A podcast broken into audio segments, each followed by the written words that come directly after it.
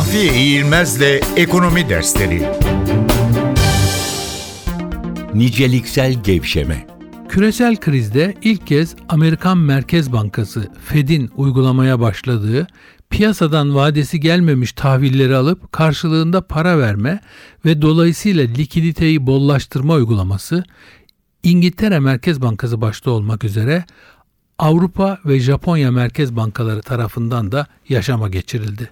Böylece dünyanın en büyük ekonomileri adına niceliksel genişleme denilen para politikası uygulamasına giriştiler.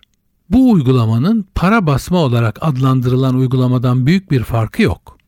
Niceliksel genişleme uygulaması başlarken 900 milyar dolar dolayında olan Fed bilançosu bu uygulamanın kaldırıldığı tarihte yaklaşık 4,5 trilyon dolara ulaşmıştı.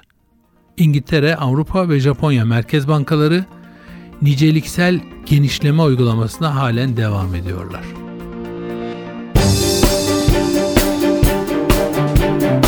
Mahfiye İğilmez'le Ekonomi Dersleri